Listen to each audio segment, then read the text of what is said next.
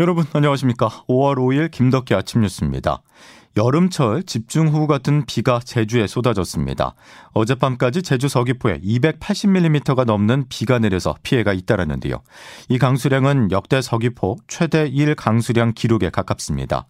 강풍을 동반한 비는 오늘도 예정돼 있습니다. 철저한 대비가 필요합니다. 첫 소식 주영민 기자입니다. 어제 제주 서귀포의 1 강수량은 287.8mm로 1961년 이곳에서 관측을 시작한 이래 5월 1 강수량 기록 역대 1위를 기록했습니다.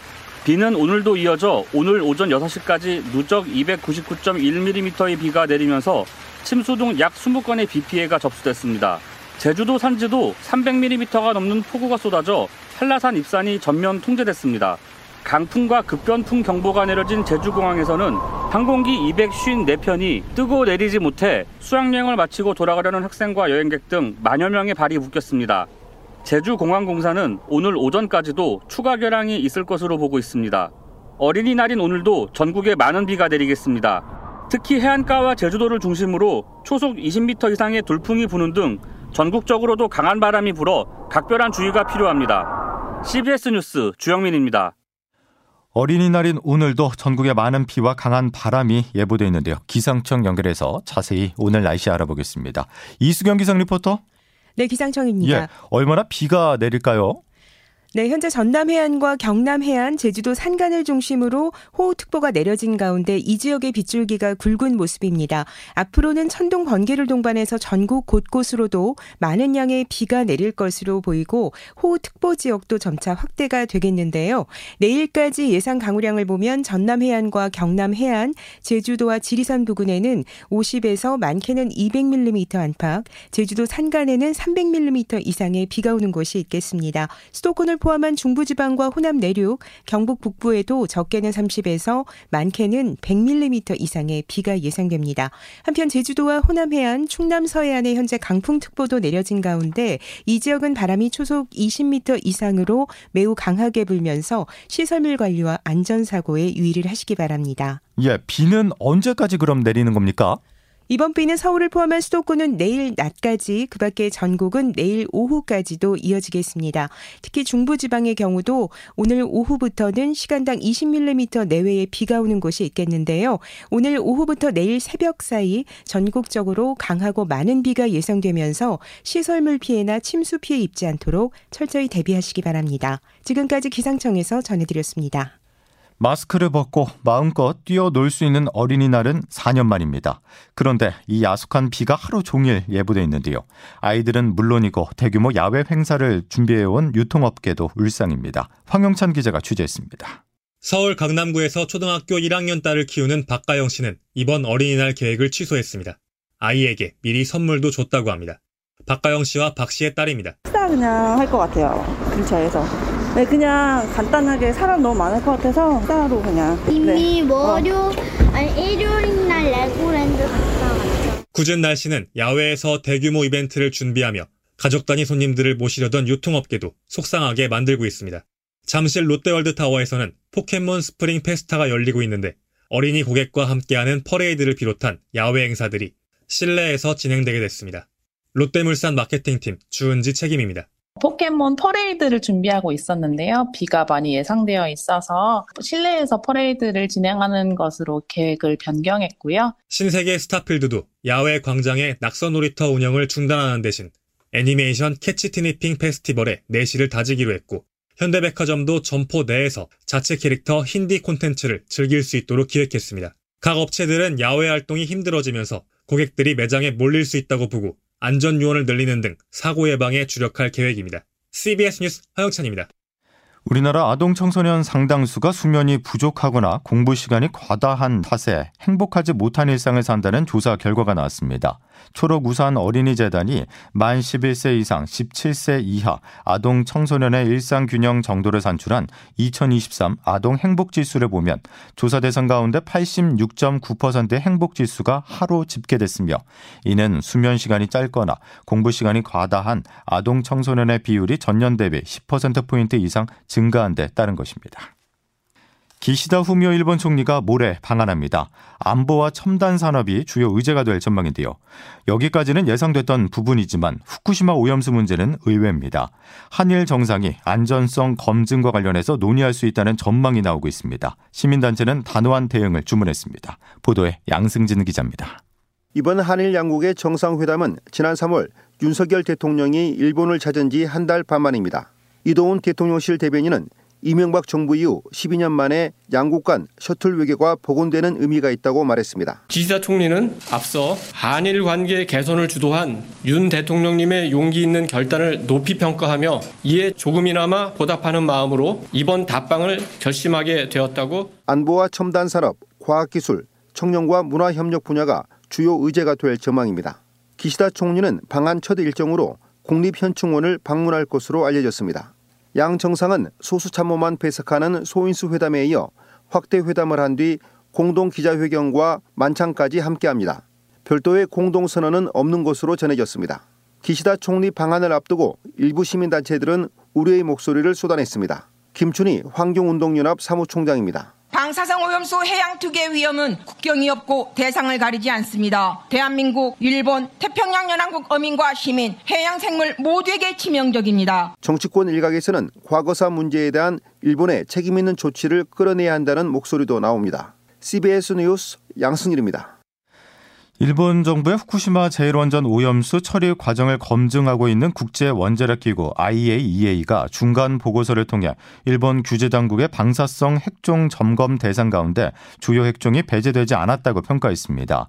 IAEA는 일본의 후쿠시마 제1원전 내 오염수 처리 과정을 검증하기 위해서 파견한 전문가들이 현장 조사를 벌인 내용을 토대로 작성된 중간 보고서를 공개했습니다.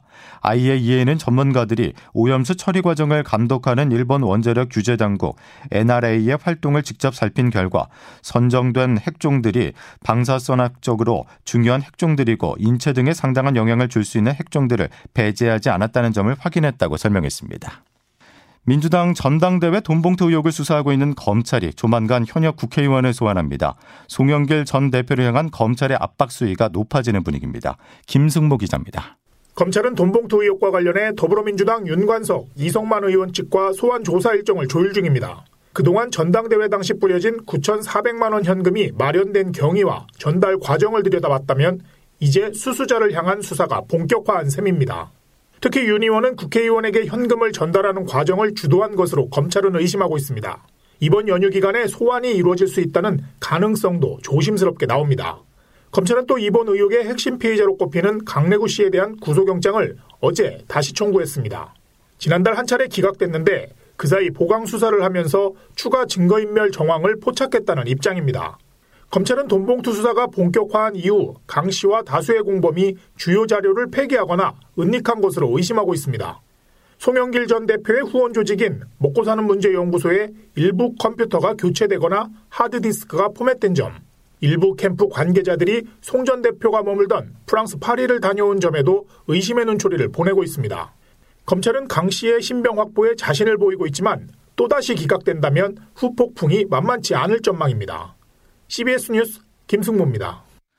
더불어민주당의 2021년 전당대회 돈봉투 의혹을 수사하고 있는 서울중앙지검 반부패 수사 2부가 강래구 전 한국수자원공사 상임 감사에 대해서 구속영장을 첫 영장 청구가 기각된 지 13일 만에 다시 청구했습니다.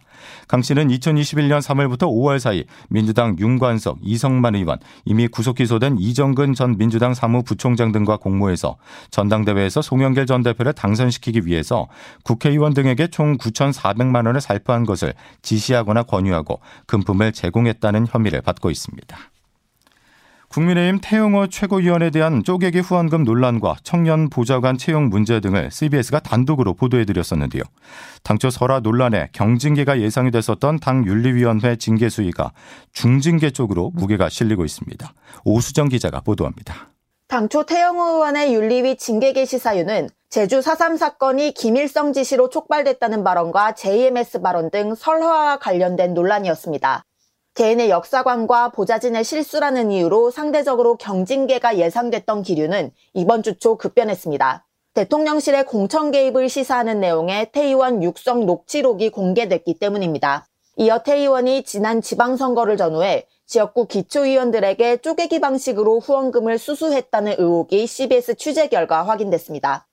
해당 지역 당협위원장인 태 의원이 공천 과정에서 영향력을 행사할 수 있었던 만큼 대가성 의혹이 불거질 뿐 아니라 일부는 연간 후원 한도인 500만 원을 초과해 정치자금법 위반 소지도 있습니다. 또 태영호 의원실에서는 고등학생을 청년 보좌관으로 채용한 후 그 가족으로부터 고액의 정치 후원금을 받은 것으로 드러났습니다.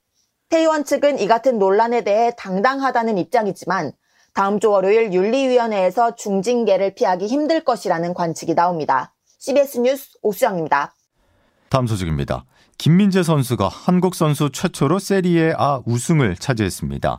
김민재는 이적 첫 해부터 리그 경기 대부분을 주전으로 활약하며 나폴리가 33년 만에 우승을 차지하는데 기여했습니다. 김중호 기자입니다.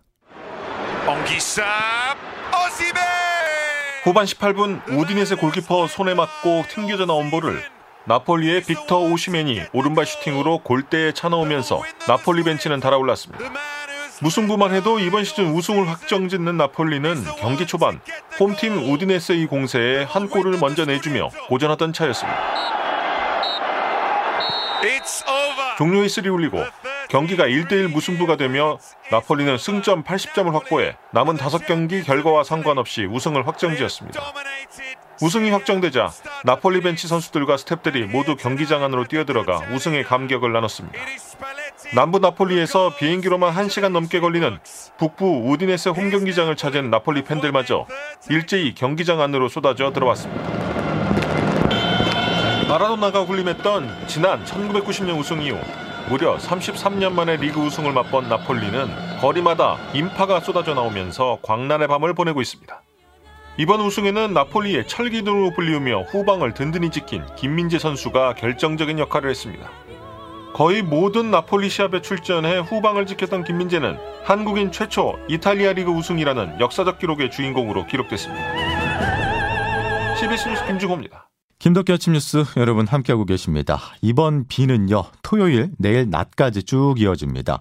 제주 선지에 400mm, 그 밖에 대부분 지역에 30에서 100mm 이상, 5월답지 않은 많은 비가 내릴 텐데요. 강풍도 문제입니다. 항공기와 선박 이용하실 분들은 운항 여부 잘 확인하셔야겠습니다. 금요일 김덕기 아침 뉴스는 여기까지입니다. 다음 주에 다시 뵙죠. 고맙습니다.